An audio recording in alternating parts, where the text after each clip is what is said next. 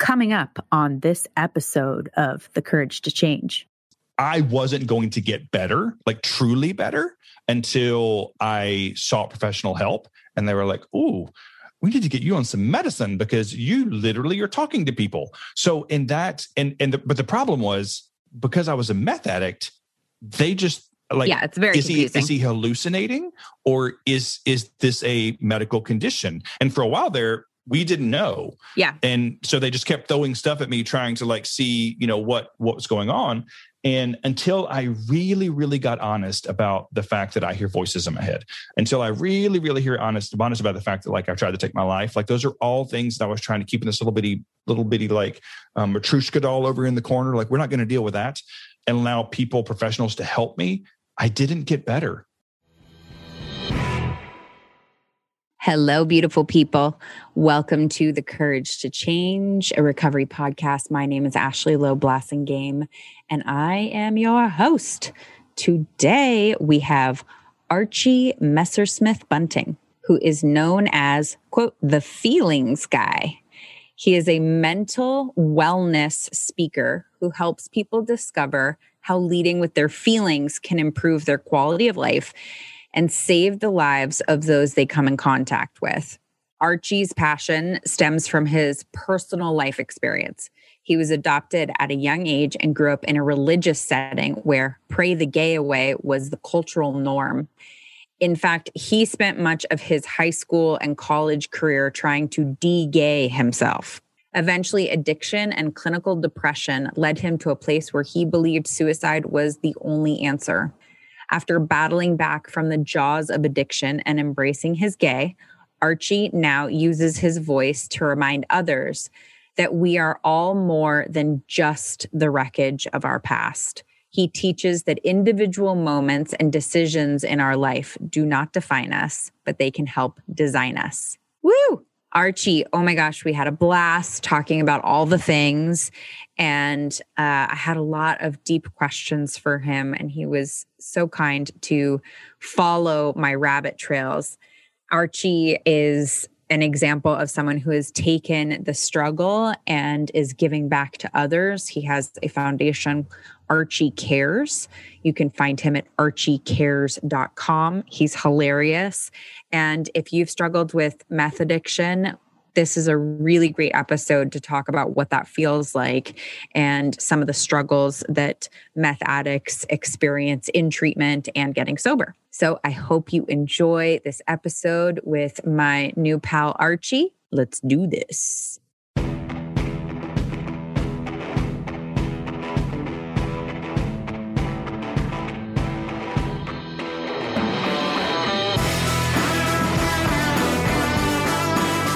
You're listening to The Courage to Change, a recovery podcast. We're a community of recovering people who have overcome the odds and found the courage to change. Each week, we share stories of recovery from substance abuse, eating disorders, grief and loss, childhood trauma, and other life changing experiences. Come join us no matter where you are on your recovery journey.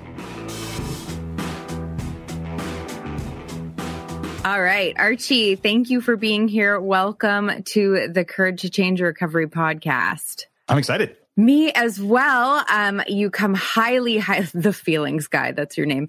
You come highly, highly recommended by my girl Arlena. So very, very excited. Oh, I love me some Arlena. Mm. She's oh, cracks me up. She's amazing. We like to get started here with a picture, and you. it's usually a, a like a bad hair picture, but I have a picture of you dressed as Tigger. Is that Oh, I was like, I don't remember this. Um, yes. You're like, oh no. I was like, oh, what is happening right oh, now? it's getting Um, rude. Yes, yes, yes, yes. Uh, Cade's first was it his first Halloween? No, second Halloween. My son second Halloween. Yeah, I dressed up as Tigger. My husband was Eeyore. And let me tell you, these costumes totally fit our personalities. Oh, it's so good. and then Cade was Winnie the Pooh. And Oh. we we were and it had like a little it was so tiny and it was built in with this little like belly, this little oh it was so cute. Oh I miss my little boy. How old is he now? He's three Oh, and he's he's um brutal. Okay. I could Can do we without just stop and talk for a second about this like terrible two nonsense? Oh, it's bullshit. It is com- it is complete shit. You tell us that so that oh It's a we're like oh we made it. No. Okay, let me just tell you, I have twin four year old boys. Oh gosh. Okay. Okay. So just, uh, yeah, exactly. And three, I was like, and you're going in the garbage. The Yeah. Four is way better. It's like, it's like kind of like four and three months, five, four, four and a half. But three is a pile of steaming shit. It's it's so much, and uh, so we're potty training as you do. I'm Mm. sure you didn't expect to talk about this, but let's talk about it. No. We're potty training I love it. as you do, and uh, it's not it's not going all that well. Like Oh, it, it happens. Shock. Um, Like, but then we had our we had a parent teacher conference today yeah. Yeah. Yeah. because um, Cade is smaller than the rest of the humans in his class, Okay. and so I think I think that when they like go to push back, unfortunately their hands are right at his face, and so he keeps coming home with like Oh, no. scratches on his face, and Aw. and this is after like a major scratch down his face like six months ago, and I almost lost my ever loving all the things. Well, so like scratch day one, scratch day two, then we get an incident report that he bit someone, and I was like. Yeah, no shit.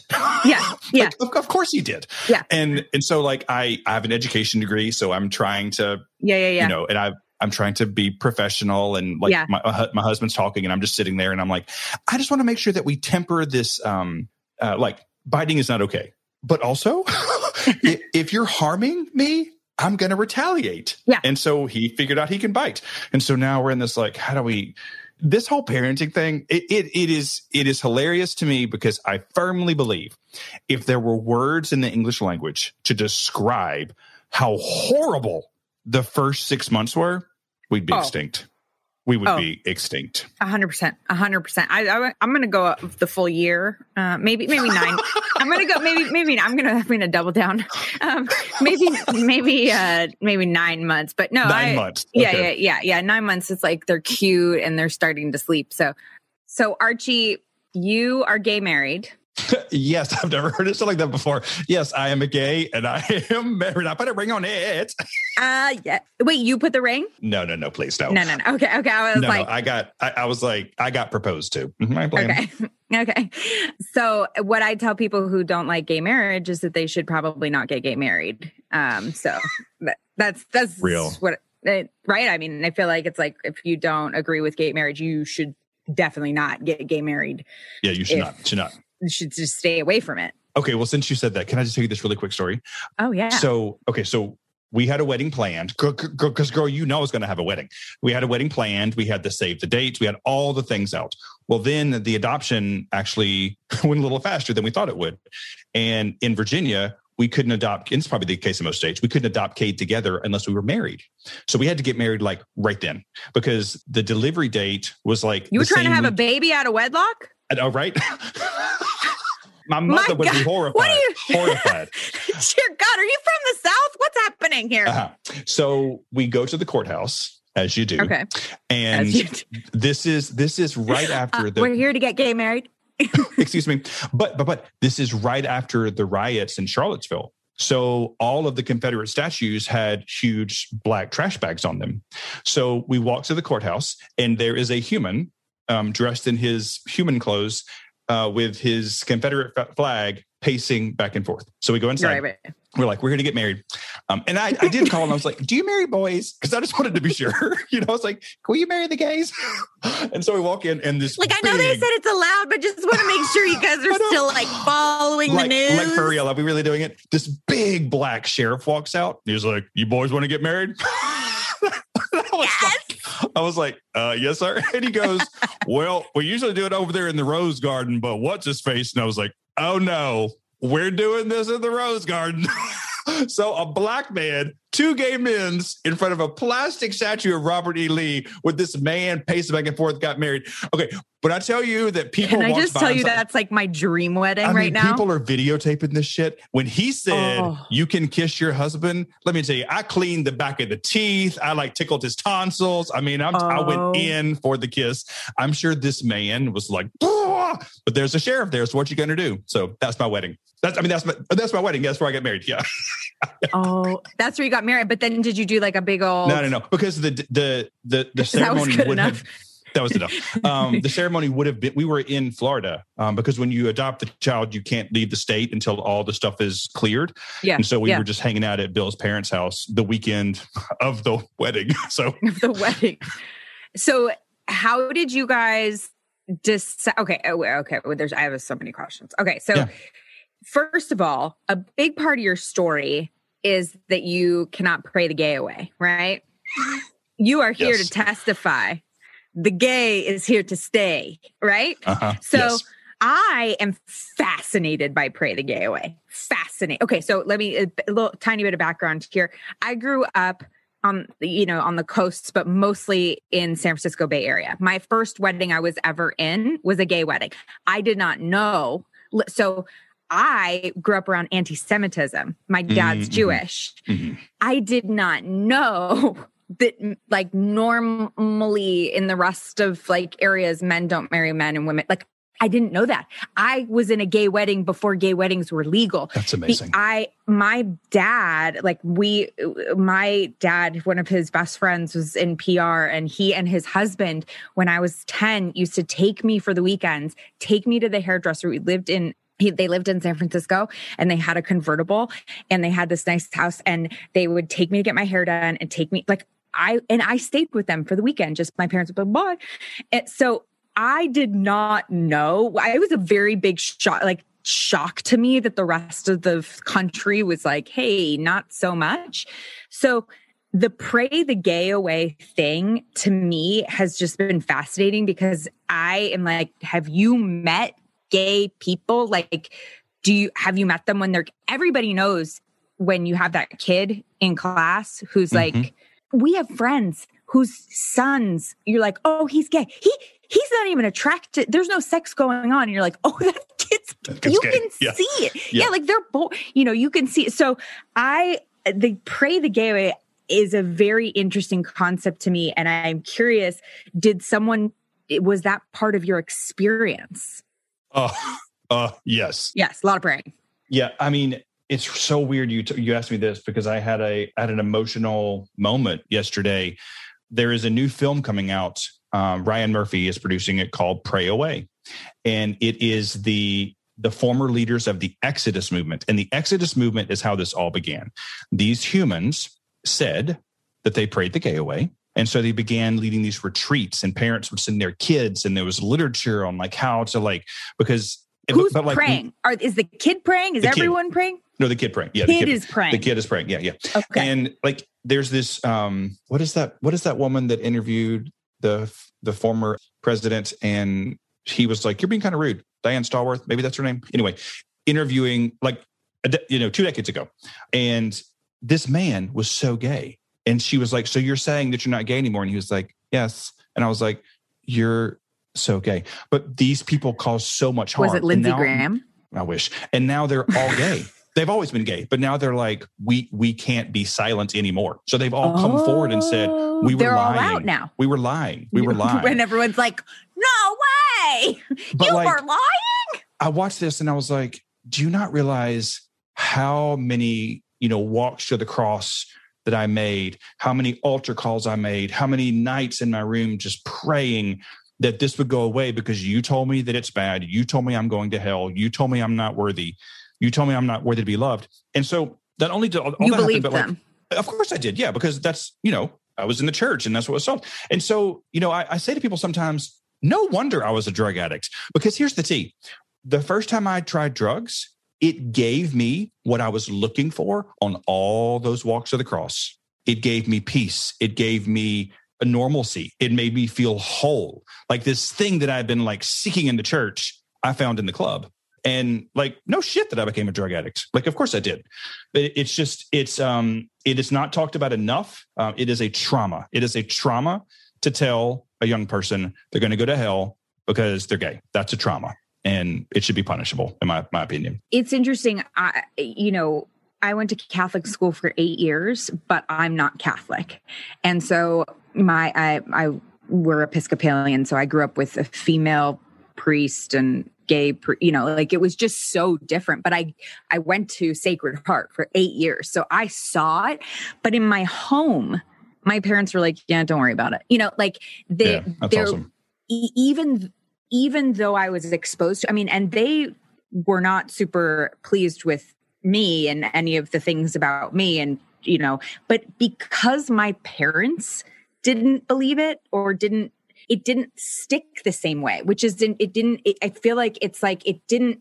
It was like the words didn't feel the same way. But if your parents, these people that you trust and are supposed to be you know they, they're your gods when you're you know they when we see how it is when when they're little like we we take care of them they rely on us. If they're telling you this is going to happen that feels that that must be real. And it's if it's something you can't seem to change about yourself then you you must be sure that did you believe that you were going to literally burn in in a place called hell? Yeah yeah.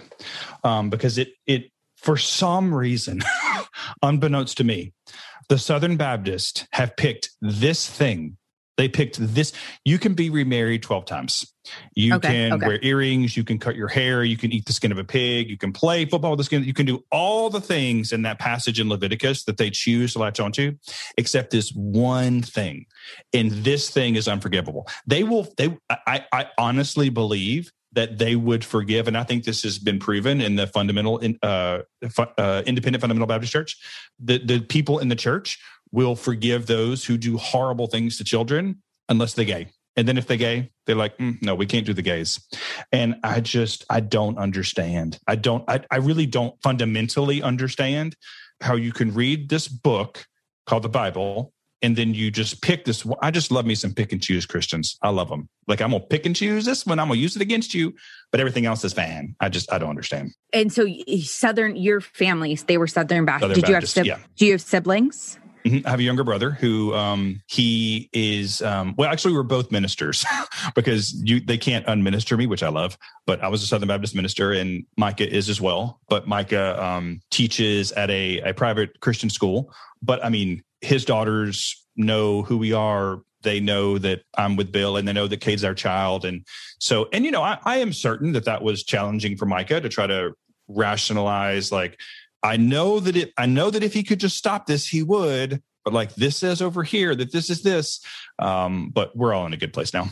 Well, that's I mean, I think in some ways it's really good to because once you know that thing, you know, if if if two things can't be true at the same time, if you can't be a horrible person and get, you know, he knows you, he knows who you are. It's not just this like gay person over in San Francisco and you're in the South, right? Like yeah. if you have a name and a person and you know, yeah. that makes it harder. And I think it's like that with every judgment we have. It's every judgment that we make about somebody. If we know that, if, you know, I mean, not, it doesn't always help, but a lot of the time it does. But part of your story though was also being adopted. And I, and, and, I'm wondering, did you connect? How old were you when they told you that you were adopted? And did you connect to gay and adoption at all? Uh, no, to the latter. But I, I don't remember ever not knowing. So, but what, what's fascinating though is that now that I do have a child and I know how much happened. So I, I went to live with my the people I call my parents. They're my parents uh, when I was two. Um, so when I was born, I was um, surrendered at the hospital, an emergency placement, which is you know fairly common. And then I don't know how long I was there. And then I moved to my foster home, um, which I have no memories of. But I mean, I know how much happens between zero and two.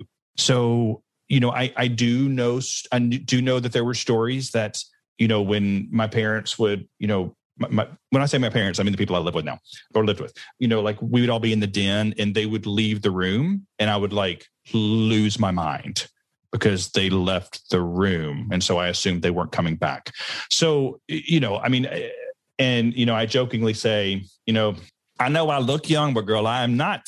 So back in 1978, I guess is when I would have been, you know, showing up at my house girl, we didn't have no Oprah. We didn't have no Ellen. We barely had TV. So, I mean, and we lived in the country. So there was no like talk about his feelings. And there was just all like, you know, I lived in the South. So suck it up, walk it off, get over it, you know, and, and all of those things stayed with me until, until they went. So, yeah. Yeah. And they, uh, when did they go? Pew? yeah. well, I mean, they didn't truly go until after college, but um, I mean, they be, they began to like show their. I mean, I was I went to a private Christian college for college because I thought if anything in the world can de-gay me, it is a private Southern Baptist institution. Like this will make it go away. Okay, so how, when did you know you were gay? Yeah. So I remember, okay, I'm pretty sure I'm significantly older than you, but you don't ask a woman or a gay man their age. We're not going to. But I was home. To. I was home from sick. I was home. I was home from sick. I was home sick one day from school. And it was a very, it is a now a very famous Oprah episode where I think this was right after Ryan White had c- contracted HIV. The, the, the kid that was a hemophiliac. Um, it's kind of the first thing that brought it into again, we had Oprah, so there were things coming into the world, but it was the first really case where it wasn't like the gays in San Francisco getting the AIDS. It was this little kid who got HIV, you know? And so she was in the South and she had the audience split into two sides and they were yelling at each other. I remember this man on the mic being like, damn, damn fags. And like, I don't know why, but something clicked inside because I understood what was going on. But I, I remember thinking, oh my God, that's me. I'm screwed. Like I, I remember. How, I remember, how old were you? Like early junior high. Okay. Okay. Okay. I mean, I, I, knew something was off because like I wanted to play with the girls, but not play with them. I wanted to like play T set. I didn't want to like flirt with them.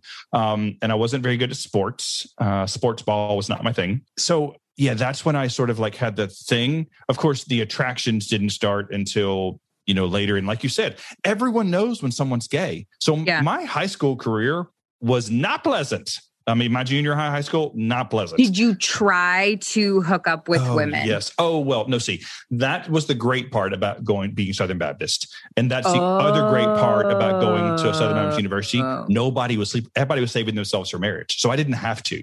Like I had this, I had this constant pass. Um, so like I would make out with girls, you know, and I had girlfriends and there was one that I was going to marry. I was going to get married.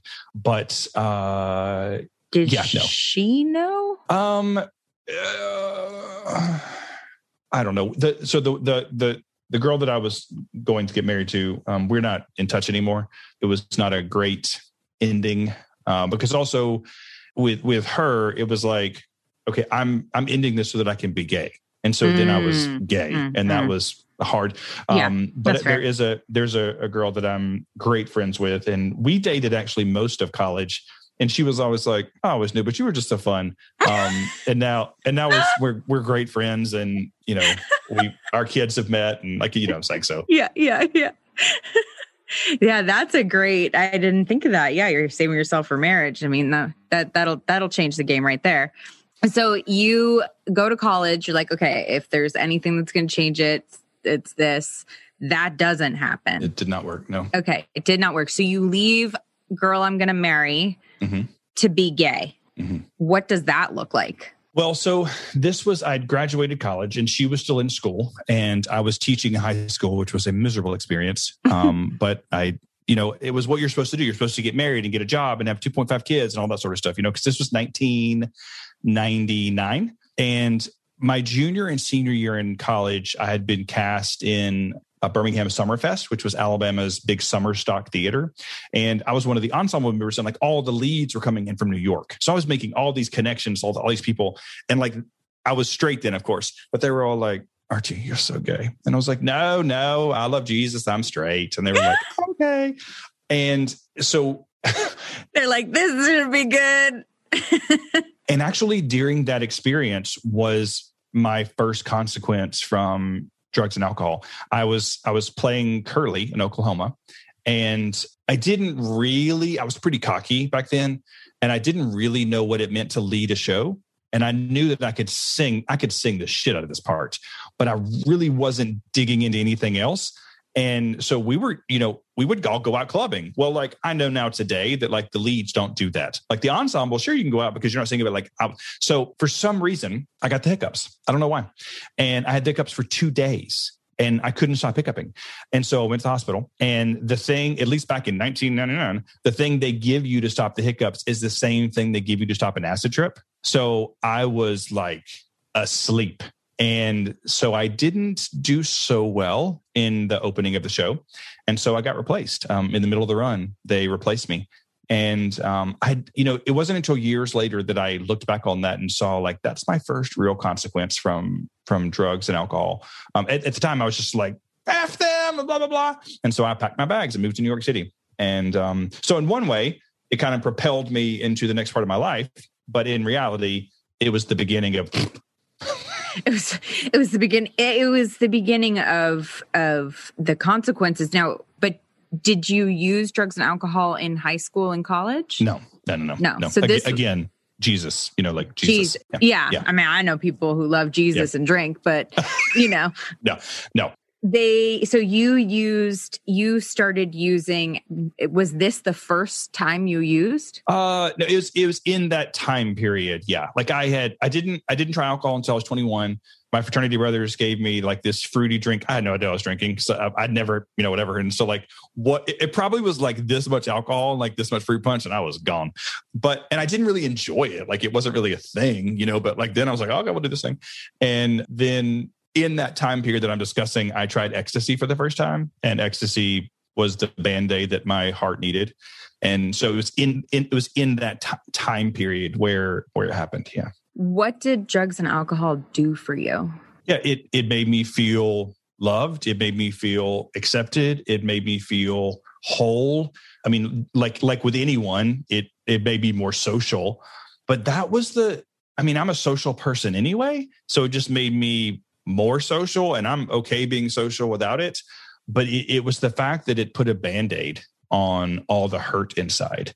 And really that's what i chased was that that band-aid of all all the all the internalized homophobia all the self-hatred all the you know being made fun of all all that. That's what that's what i chased that band-aid. How did moving to New York City help or hurt you coming into your sexuality and shedding were you how, how did you shed the homophobia right or that self-hatred Uh, well, that took a while, but when I say that I stepped off the airplane in New York City and I was gay, like I was, I was about as gay as you could be. I was, I was real skinny back then because I was dancing. I was a dancing queen, and so I, I went to the H and M on um, in Chelsea, which is very gay.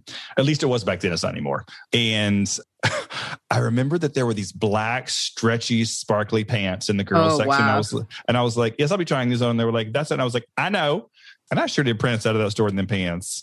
Uh, but like I was, I, I would buy little appliques and I would applicate them on my face just to go to the Duane Reade, like not Yeah. to go go yeah, out. yeah, so yeah. Like, like, you we're were gonna go I out- was you were like if I'm going to hell, I'm driving the bus. I mean, I was gay, but and you know, for a while there, it was really fun. You know, I was performing professionally, uh, touring, uh, national tours, cruise ships. Uh, and so when I would go off and do my thing, you know, we would just drink. Um, the one exception to that was I was on this cruise ship. We were in Ushuaia, which is the southernmost portion of the world. It's right before Antarctica. And we went clubbing, and this girl, we didn't speak. The, we didn't even speak the language. She was like, "Do you want some ecstasy?" We're like, "Sure." So we're like, we're we're doing ecstasy in Antarctica, which is insane. Looking back now, that's one place you want to be in charge of your faculties in case something happens. But you know, for the most part, I didn't use overseas. I would just drink like a fish, and then I would land back in America and you know get high. And for me, things really began to go down quickly when I was introduced to crystal meth. Now, in truth, the first time I ever snorted it, I thought I was snorting coke, and it was not.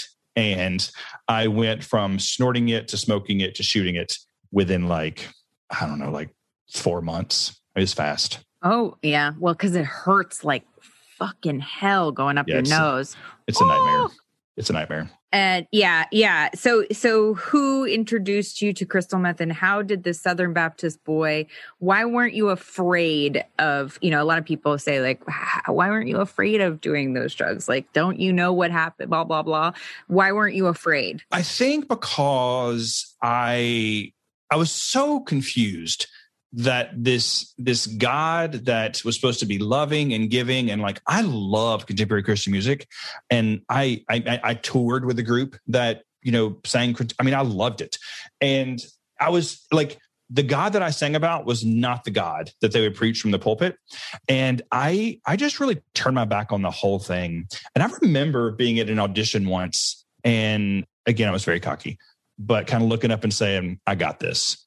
And then I got the job and I was like, see, I got this. So I just, that part of my life was just not something that was, it was not, it wasn't a thing, you know? And my life was really, you know, dance classes, working, auditioning, and then performing. And, you know, I, I mean, I don't know who. I, was hanging out with some guys, and somebody passed a baggie, and I assumed it was Coke, and it wasn't. And and then kind of my life was just off to the races. When you started shooting meth, you know, or the first time, because I, I, talk about this like, you know, the first time you, sh- you, these, there are these things in addiction where we're like, okay, I'll never do that. I'll, I'll never, never, do that. that. I'll never do that. Right. And then so we keep, we keep moving that thing, whatever that it is that we'll never do. And when you get, I always tell people like, for me, you know, I knew that putting that by the time I started regularly putting a needle in my arm that there was a big problem. But I thought it was with just that. Like my brain was like, oh, you have a heroin problem. Like this is the problem. I excluded alcohol. I excluded, you know, like those weren't the yeah. problems. Right. And so when you, what were some of the things that you told yourself when this, when you made this transition about who you were, what was happening, what was going to happen in the future, et cetera? Well, as my as my drug use uh, progressed and it got much more hardcore, I mean, I couldn't lower my standards fast enough yeah. to be around the people that I was around. You know, when I was still doing ecstasy and coke and like GHB, you know, that was those are club drugs, and um, you know, the people are pretty and the dancing is all night long and all the stuff. Well, I remember when I was going to you know, I met this this guy that I was going to get stuff, buy stuff from, and he said, "You want to smoke?" And I said, "I don't do that." And he was like, "Well, I can do it for you." And I was like, "Okay, why not?" You know, like whatever, because I just like I did a bump, so I was high, and I I, I truly do remember sitting on his um, bedroom floor thinking, this is going to be a problem because the high was completely different than anything I'd ever experienced. Right. So like like you, I was like, I'm never, there's no way I'm ever going to do this needle thing. And, you know, I was hooking up with a doctor and um he we were, you know, we were partying and he said, um, you know, do you want to do you want to slam? I didn't know what that meant. And he told me, I was like, oh no, no, no. But then I was like, wait a minute. If I'm going to try this, I might as well try it with a doctor. Like that makes sense. Like he knows what he's doing. So it made sense. Like I mean, today it doesn't, but then it was like, hey, he's a doctor. Obviously. And then I thought, well, as long as I don't learn how to do it myself, then I'm fine. And then that only took like a month because I was like, I'll just try it. Like, I'll just try it. Like, right, whatever. right. YOLO. Uh, and then, yeah, then it was just like, yeah. how fast, what did that spiral look like and how fast did it happen? Uh, fast. Um, I mean, I, I was in a relationship. We were both in. So at this point, we were, you know, I was trying to figure it out. I was in and out of the rooms, not really succeeding very well. But, you know, I got kicked out of my apartment. I had nowhere to live. I was couch surfing.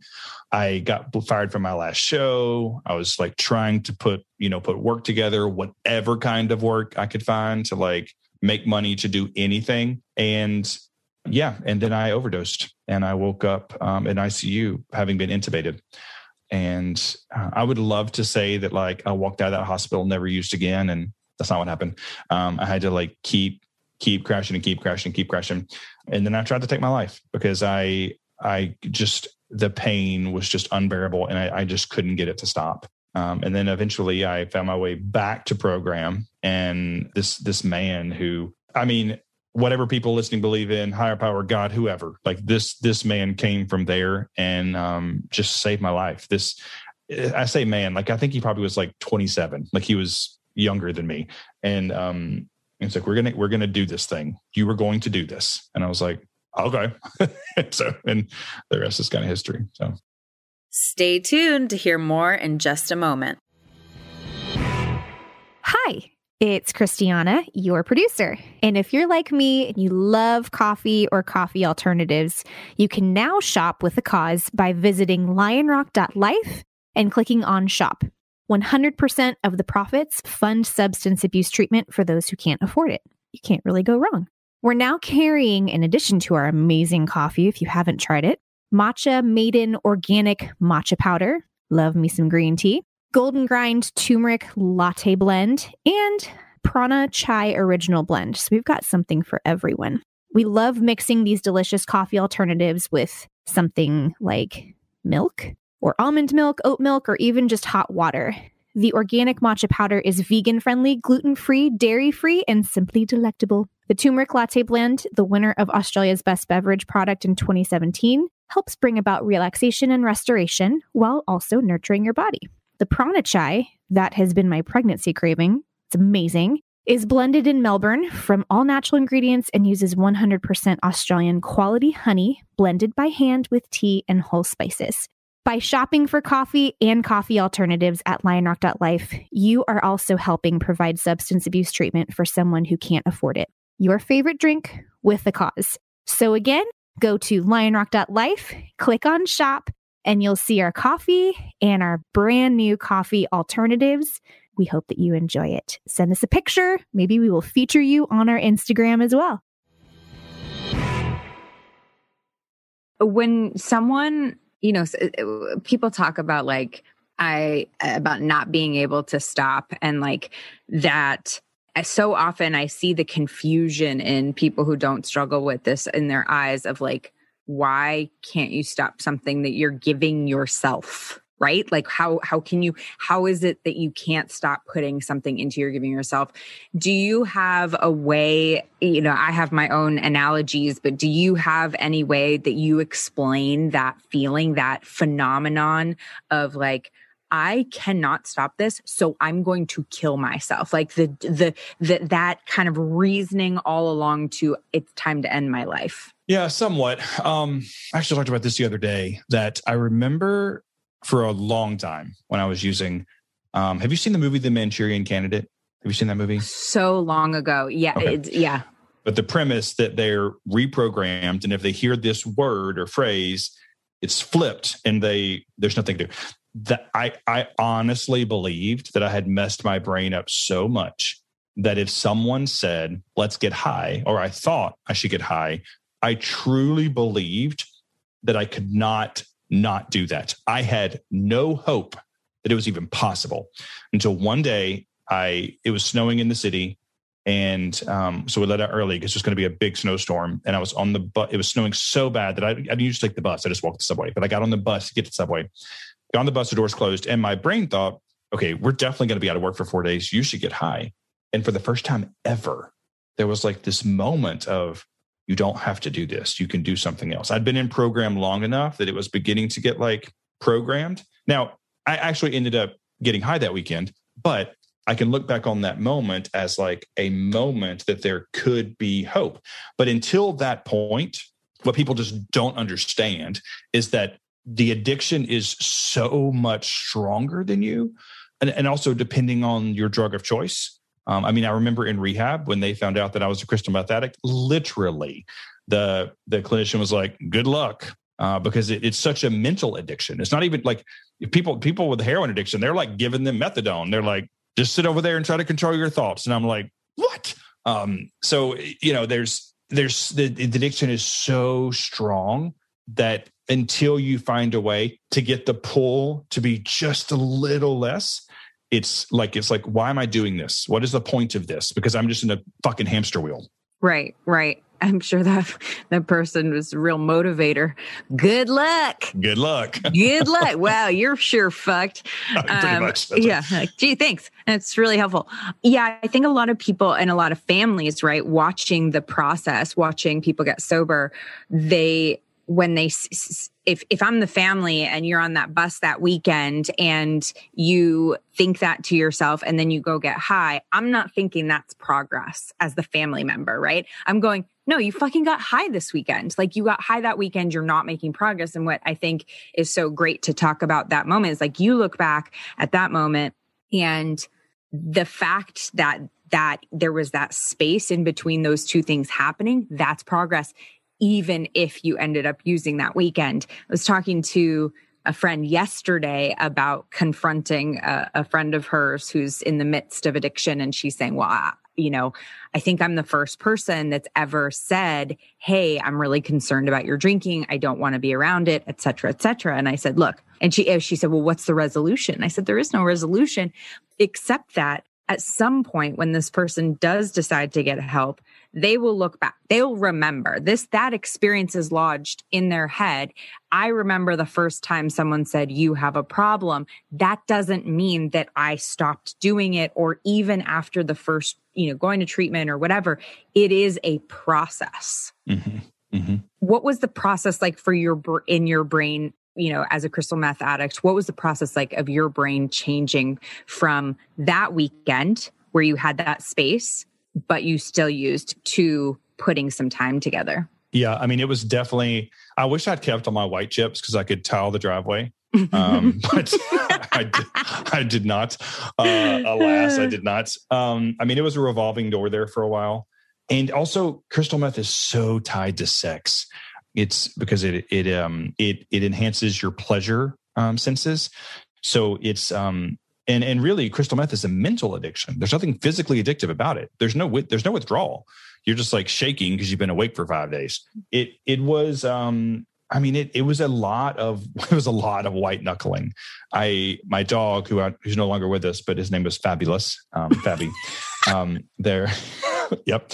Uh, there were. I mean, there. I mean, there were definitely moments in my apartment in New York City just like laying in bed holding this dog and i really believe that he knew what was going on and uh, he was with me until life got better and then he got cancer but there were just moments of like clutching fabby like you know because the pull was so strong and and you know it it really did take like a couple of a, a many of those for the the hope to really um, the hope that i could have hope um, and that's what that moment did and you're so right that from the outside world, that would be seen as a failure. But that was the first moment that I actually believed that there could be hope. I didn't have any, but I believed that there could be.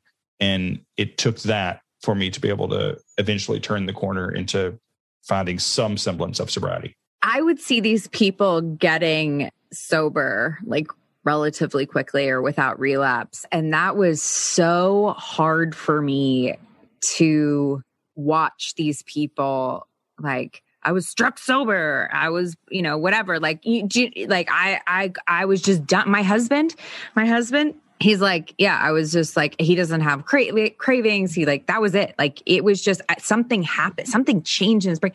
And here I am, like, falling on my face constantly. I'm 15 years sober, and I still sometimes I'm like, Jesus, what is in there that's just, you know, like, what hap- what happens here?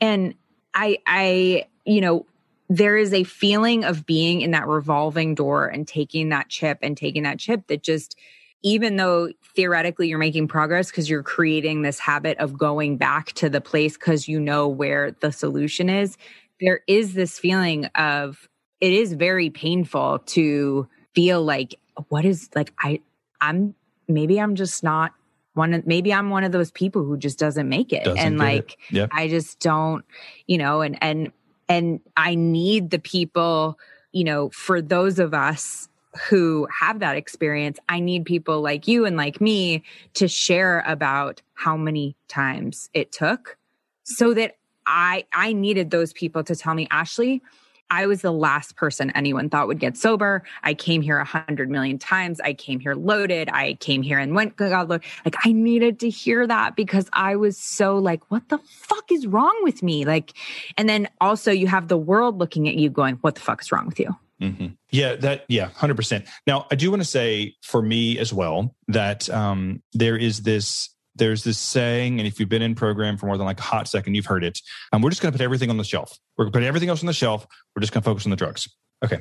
So that was never going to work for me because I had an undiagnosed mental illness. So not only am I trying to get sober, my head is loud. And they just kept saying, you know, the farther you get from the drug, and listen, I don't hold any ill will. It is not the job of the 12 step program, whatever you, wherever you go to provide therapeutic support. But it might have been, it might have been helpful a little sooner than it was to be like, maybe you should go talk to someone. But you know, when you when you find yourself in these rooms, and I'm sure people right now are like, "What is this guy talking about?" But you find yourselves in your dreams, and, and these these big book thumpers are like, "The solution is right here." Okay, yes, the solution to the to this issue is here. The solution to my mental illness is nowhere in the big book. Is not in the big book at all. Well, so, it is. It actually is. It says go seek outside oh, go see help. Yeah, yeah, yeah, yeah. You know, yes, it yes, actually yes, is. It's just not re- referenced enough. that is true. That is true. That is. I st- I stand. I I accept the amendment. I have big book thumped you. Um, you did big book thump me. Damn. Um, uh, but like, I can't tell you what page. I I don't know. Um, it. But the point stands. I wasn't going to get better, like truly better, until I sought professional help. And they were like, "Ooh, we need to get you on some medicine because you literally are talking to people." So in that, and and the, but the problem was because I was a meth addict, they just like yeah, it's very is confusing. he is he hallucinating or is is this a medical condition? And for a while there, we didn't know. Yeah. And so they just kept throwing stuff at me, trying to like see, you know, what what was going on.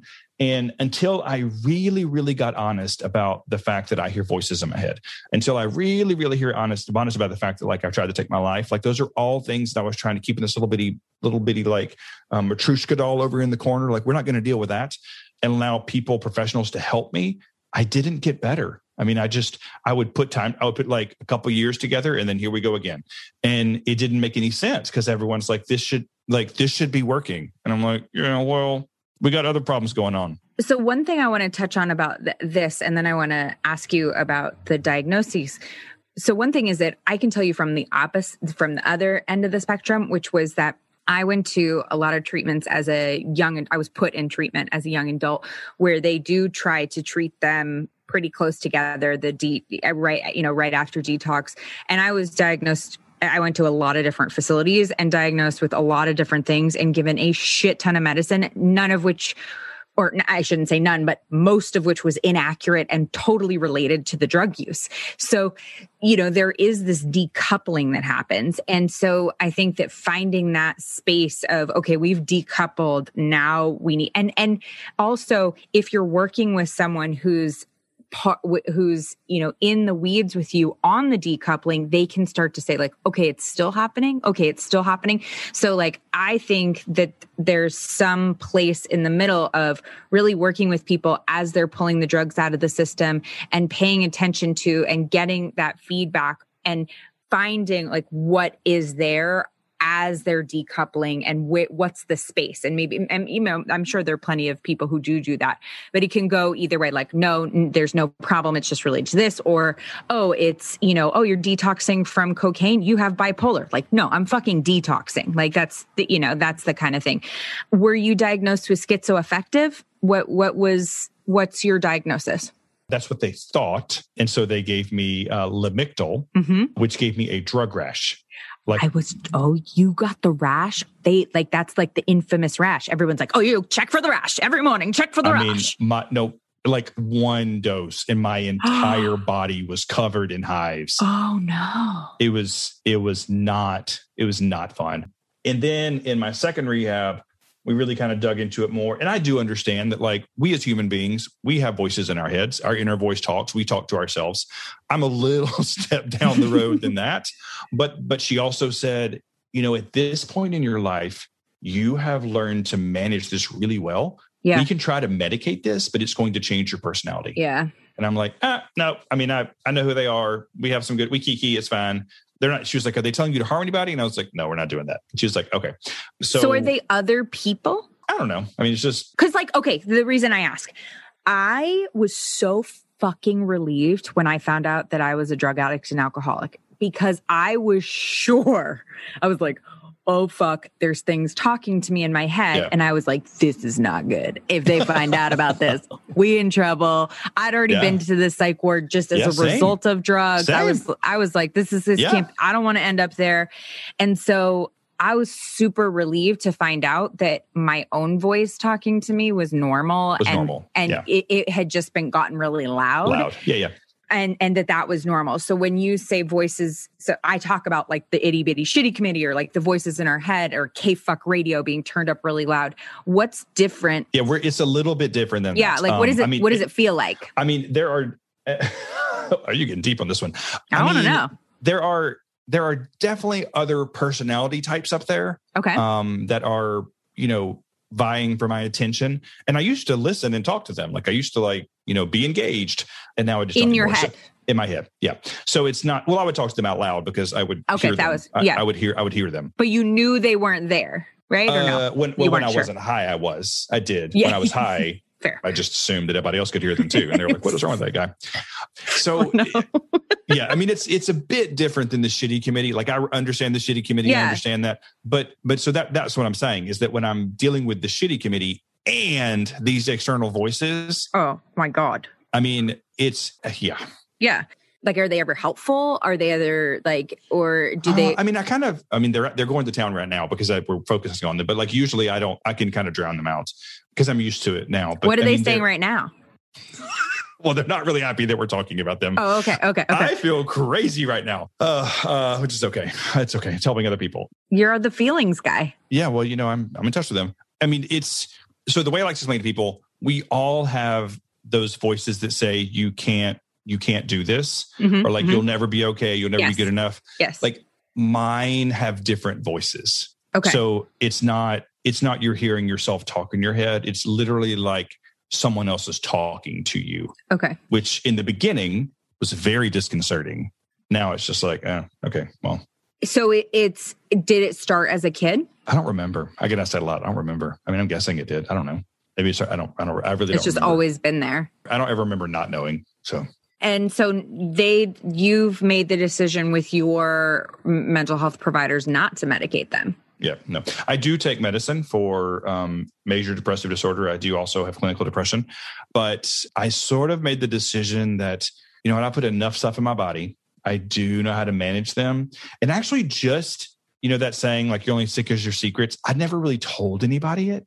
And so even just telling someone, because I had the same thing, I was like, I am not going back to a psych ward. Like that's not happening. Yeah. So I didn't talk about it. Yeah. You're like, like- I know this is a one-way ticket. Mhm, it was. And so just talking about it, like literally the volume turned down. Yeah. Um, It's like that's how it is with addiction. there was the the power wasn't contained here anymore. Like I had, I have the power. Like I, Yeah. you know, I, I had it a little bit. So How how many people have you come in contact with through sharing this who've been like, I have them too? I mean, dozens. Um, people reach out and say, "Thank you for giving voice," because a lot of people also very much resonate with the like, "We're just gonna put everything else on the shelf." Okay, for some people Right. that works. Right, right, there's right. got there's got to be another path. Right. Um, and that's why I love our, our girl Arlena because there has to be another path. Like there has to be Mhm. some other way to Oh, get this sure. done. And uh, I didn't I didn't discover that until much much later in the in the process. Yeah, and I, I would imagine that was very, very painful. How did you? I should let me rephrase. What part do you think that uh, adoption played, if any, in your recovery? Yeah, a, a lot. You know, I was I was doing a podcast interview the other day, and I I always say that it's um it's surprising but not surprising. So in both of my rehabs, there was I mean a good quarter, if Yep. not more, of the people Yep. who were adopted. And all adopted at different parts of our lives. Some as infants, some as you know children, some as teenagers. But there's so much there that is just not dealt with that you just kind of carry it around you carry it around you carry it around and then, then like you try drugs and alcohol and you're like oh this fixes it so yeah i mean my parents did the absolute best they could they didn't know they didn't know any different but yeah i definitely there were there were def- there's definitely a piece of it there for sure Do you think there's like a, a, a whether cognitive, you know, truly cognitive or not, a piece that never feels right as a result of the people who you know the the yep. the bio parents or the bio yep. mom probably yeah. Yeah. like that separation they call it the primal wound like right is there voice to that absolutely if, even if you don't remember oh yeah absolutely i mean there were, you know i was never i was never truly whole and then i become a part of this family but now there's this huge secret that if they ever know then i'm going to lose this family too so oh, it was like right. it was like a double whammy, like coming at right, me, you know, like, right? Because the the right, I didn't even think of that. You're right. That that fear of abandonment. Yeah. So my first drug was um uh like imagination to just uh escape in my brain that um like there has to something has to be better than this you know living you know so yeah yeah. Do you know there's there's so i've it's now called dissociative identity disorder DID, but it used to be called multiple personalities. And there's um, I've, I've, interviewed a couple people and who have this tremendous trauma, and you talk about the religious trauma and, and all the you know the kind of the stacking of your traumas, and frankly the trauma that you don't remember, which from one to two or zero to two, which to me I'm sure is is is alive and well in your neurons if you even if you don't remember and one of the things that can happen with that is that this creation of other personalities in order to deal with those things. Now in DID, right, they the person their brain like literally flips into that. But I wonder and this is just like armchair you know theory like i wonder if the the because you don't remember when they came online. I wonder if the other the the personalities like you don't actually like turn into them but i wonder if they came on as the ability to like kind of couch each of those things in a way that was like if you were because i'm imagining a young kid dealing with this with adoption dealing with you know gay southern baptist uh, you know all these things and fear of being like truly abandoned like you actually were afraid when your adopted parents left the room. All of those things to me that's that could be this like really big coping skill and something that you've actually learned to live with and work with in somewhat of a positive way. Yeah, no, um, yeah, I mean that all makes complete sense. I, I, I accept that armchair potential theory, and I mean we we talked about some of that because because when I went to my second rehab, I was older and you know much more educated, and so I was able to have different conversations with the therapists and like what was going on and um, like we tried to do like regression therapy, and I was like, "This is enough for me." Um, I was like, "We yes. need to stop this. Yeah, we need to stop this immediately." Um, this, this is not going for me. No. So I mean, yeah, that all makes complete sense. And you know, they could have shown up to um, very much like I mean, watching a Beautiful Mind. I completely relate to that movie. They could have shown up to be friends and to be support. Um, you know, that's very possible, but I, I don't remember how do you you know you talk about um, being the feelings guy mm-hmm tell me about how you you know your, your foundation and kind of what your life's work and your recovery looks like today as it relates to what does being the feelings guy look like Yep. So the feelings guy was an accident. Um, that is a like a lot of things in life, a great accident. I had I had begun this like journey of self rediscovery. I went back to rehab again late in life because um, the demon, you know, showed up again, and so that's when I really got honest about all the stuff. But then I was like, why am I waking up not happy? Like what is going on here? Like, why can't I just get this together? And and then I guess about six months after that, the pandemic hit, and I realized that people were people were saying like, "Hey, how's it going?" And I'm like, "Are you nuts right now? How's it going?" Like my whole business, I just started a business. I haven't worked in months. Like, what are you talking about? And so I created this campaign called Five on the Five, which happens on May 5th. And it was all about asking people, how are you feeling? And so it kind of blew up in a good way. And so somebody said, You should be the feelings guy. And I was like, Okay. And so I was like, Oh, wait, maybe I should. And so, you know, I guess about, you know, six months before then, maybe six months, eight, six, eight, nine months, I really started like digging into what are these things called feelings and emotions? And like, what is this? Like, what all these things that you do not learn in program. Like, this is not part of the, you know, the the the process, but they're there. And I discovered that like or realized I had this huge personality. And even as I be- began, you know, grew into being totally comfortable in my skin, I was still pushing it down. Well, that pushing it down was making me not happy. And so now I just like lean into feelings and I know all about the feelings now. Um, before I didn't know that there was no such thing as a good feeling or a bad feeling. It's just a feeling. I didn't know what feelings like actually were in your body and like we assign me. I mean, like all this stuff that is just not talked about. And I was like, we about to talk about this shit. So I, um, so w- whatever audience it's for, whether it's high school or college or corporate America, you know, taking the concept of feelings and I have this program called Feelings Based Leadership that I do in corporate America, which is the antithesis of what they want you to do. Like they, I was in corporate America. They're like, we don't do feelings. I'm like, okay, sure. So letting them know how how to lean into these things and learn from these things and love these things and also be a little bit of control of that like they're they're parts they're parts of that that we can control it is a natural bodily reaction but we can still like have some control of the way we react to it so so yeah uh, you know i it's it's really it's really funny when i launched archie cares which is my business today i assumed i was going to be the drug guy I assumed I was going to be the guy that people call to talk about like the story and like like I and I do that a lot, but I would say ninety percent of my business now is mental health stuff. Um, I have found a way to have conversations about mental health with um, with all ages that is not boring and that they lean in and they get stuff and we talk about suicide prevention and they don't freak out.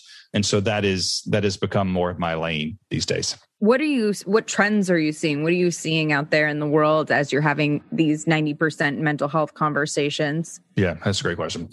So I there was this article that recently came out in the Atlantic, which I totally disagree with. I'm just going to go on record. The title of the article is "So the pandemic didn't affect our mental health like you thought it did." So the premise of the article is that what they equated was times of war mm-hmm. and the mm-hmm. pandemic. Okay, but you have to read to figure that out. And so what they were saying is, just like in times of war, humans can overcome. They can rise to the occasion. Okay, Okay, I get that.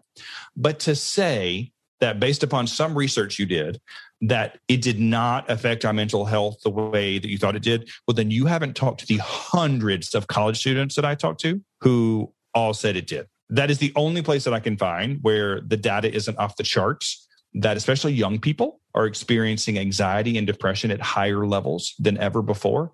You know, allegedly. Wait, so the Atlantic said that the Atlantic said that it didn't think that this caused a major a mental health crisis? Yeah, I mean they did they did some research. You know, I'm not going to put poo on these people. They did their research and they said they were still looking for some things. I just think that the original premise is flawed. Got it. Okay. That's my opinion. It's just a very bizarre thing to say, given all the research. That, a very bizarre thing to say. That, yeah. I mean, fifty percent w- women. The instances of um, of female cirrhosis in young women went up 50%. Well, there you go. 50%. I mean, just just that, right? Just that. Like uh, Yeah, the, the numbers are off the charts, especially with young people. And I've I've been equating it to a dragon that, mm. you know, in the heart of the pandemic, we were focused on the fire in the teeth. Of course we were. Yeah. But the tail's coming. Yeah. And if we're not paying agree. attention, that tail's going to and and so that's why I'm over here like screaming, can we please talk about feelings? Because here's the thing. If I was like, hey Ashley, how are you doing today? I'd be like, I'm fine, which is a complete lie. But if I were to say, hey Ashley, how are you feeling today? Like guaranteed you're going to go, huh, well, because we're just not trained to talk about feelings. And so my one of my missions in life is to encourage people, beg people, implore people to stop saying, How are you today? Like, because what we really mean is hi. We really just mean hi. We don't really care. We just mean hi. So, for those of us that do care, and I believe there's a lot of you listening that care, ask the question that shows that you care. Say, How are you feeling?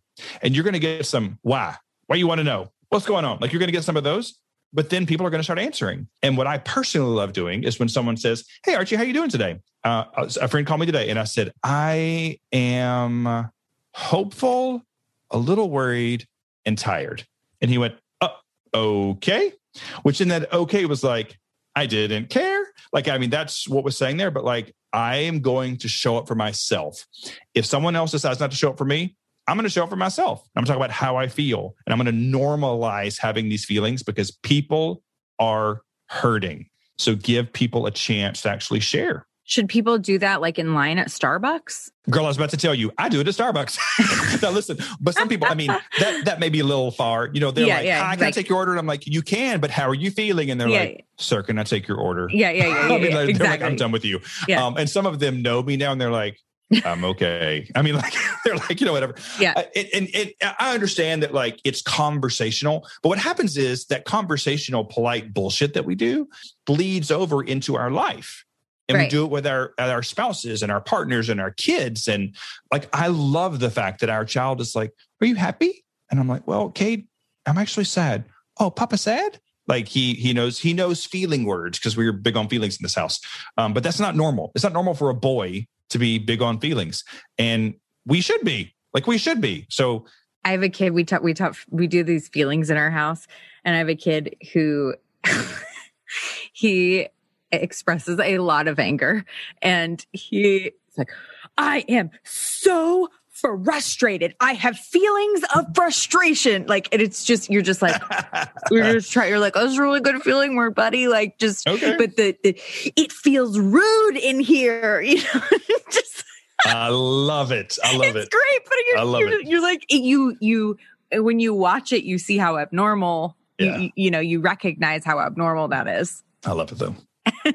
How are you reaching the people in you know these ninety percent? Are you mostly doing um, going and doing talks with them, and do you do mentorship? What kind of stuff are you offering? Yeah, so the former. So I I really don't want to be a coach. I got enough problems I, of my own. Like I, you know, and I thought about that from people like you'd be a great coach. And I'm like, I just don't. That's not what I want to do. So I do a lot of um right now, a lot of my stuff is virtual. Uh, everything is, you know, changing to the fall. But whether it's a keynote, whether, whether it's a workshop, whether it's a small group facilitation, uh, where we can dig into, you know, different feelings, different things. But yeah, so I mean, you know, there there for a couple of months, I was talking to this green light every night. I mean, I was like booked, um, which is great. Like it's great to be working again. So yeah, I don't I don't do one on one stuff. I don't want to be a therapist. I don't want to be a coach. I am really good at coming in and laying a foundation. And there's some companies where we have like a long term thing. And so I'll circle back around. I'll give them things, uh, prompts and things like that. So I'll do that. Um, I'll give you a plan or I'll do a one and done. If people want a one and done, I'll do a one and done. But I'm so open and like everyone has all my information. And so I'm constantly putting up things on Instagram Yeah. that are encouraging people and helping people. So I, I try to share the message even if they don't hire me. Are you interested in doing any things that reach you know children who are growing up Baptist who might be gay and and trying to reach that particular population? I I just I just wonder if there's a I'm sure there's lots of people doing it, but if there's a way to reach that group of people who's going through that trauma and let them know that there's some sort of you know lifeline there. That's awesome. Um, so I get I get people referred to me a lot. Yeah, people yeah. are like, "Can you talk to this guy? Can you talk to this girl? Can you talk to this?" And I'm like, "Sure." Um, and so I'm not a therapist, and I tell them that up front, and I'll just say, "This is my experience, very Yeah. much like what we do in program. Here's my experience. This is what works for me." But I think for a lot, you know, I I have found, especially when I speak to high school students, I'll get messages afterwards. I had no idea that you could be gay and be like you. You know that I have a husband and I have a child, but I'm also still fun, and I'm, you know, like I'm I'm Mm, gay, yeah. but I'm I'm living this life that they only see with their parents, who's a man and a woman. So Right. I think that even just showing up and being myself is is helping people, and that took a while for my head to wrap around that. That like just being being this person that I was meant to be, feelings and all, is what people needed. I love that. Last question for you. What is what are some things that you do so i'll just give you an example when i it, for me it can show up as wanting to drink but it's ultimately all of the things that often comes down to anxiety right and the physical like anxiety not not i can't breathe not knowing what to do. And there are a couple i have like a short list of things that i do. One is push-ups one is sit-ups. Like i'll literally drop down and do push-ups get the endorphins going. One is i was taught to make and unmake my bed until i don't want to drink anymore. This is what i was taught in the beginning. And let me tell you by the second time you make your bed you're like fuck it i won't drink like i can't make this i don't want to do this bed anymore do you have a short list of things that you like a like a practical. Like I love practical things that you do when you are like, I can't breathe. Like the anxiety is too big. Yeah. So I've never said this on the podcast. So here you go. Um, when I was first trying to get sober again, because um, because crystal meth and sex are so tied together. My sponsor, I can't I'm saying this. My sponsor and I had this rule that if I felt like I wanted to use, yeah, yeah, yeah. If I we call it the three fist rule. If you can jack off three times and you still want to use, then go get high. And I'm sure you'll edit this out. So. No, it's okay. amazing. Fuck it. And, and, Whatever keeps you sober, just and don't. It t- wasn't possible by the third time. Number one, you're exhausted. I mean, you're exhausted. It takes so long, and then like all the allure is gone away, and so then you're just asleep. So it never, I never actually got past the third time and went to use. So I don't. There you have it. Now listen, that is not endorsed by the. the, the, this is nowhere in the big book, but um, but we had to get creative with Archie, and uh, it, it worked. I don't necessarily do that anymore, but that was one of the first things that yeah. I tried. And I, I think for me now, again, because my head starts spinning, you know, like I'm going to be traveling and blah blah blah. I just have to talk about it. Like I just like I'm going to talk about it right then. We're going to talk about it. I also do take walks because I'm like, I no stop people. Um, and so I'll, you know, take a walk.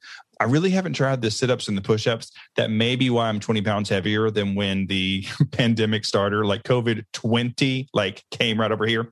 Uh, not the COVID 19, the COVID 20 came right here. Um, uh, that bonus episode coming in hot. I mean, 20. for reals.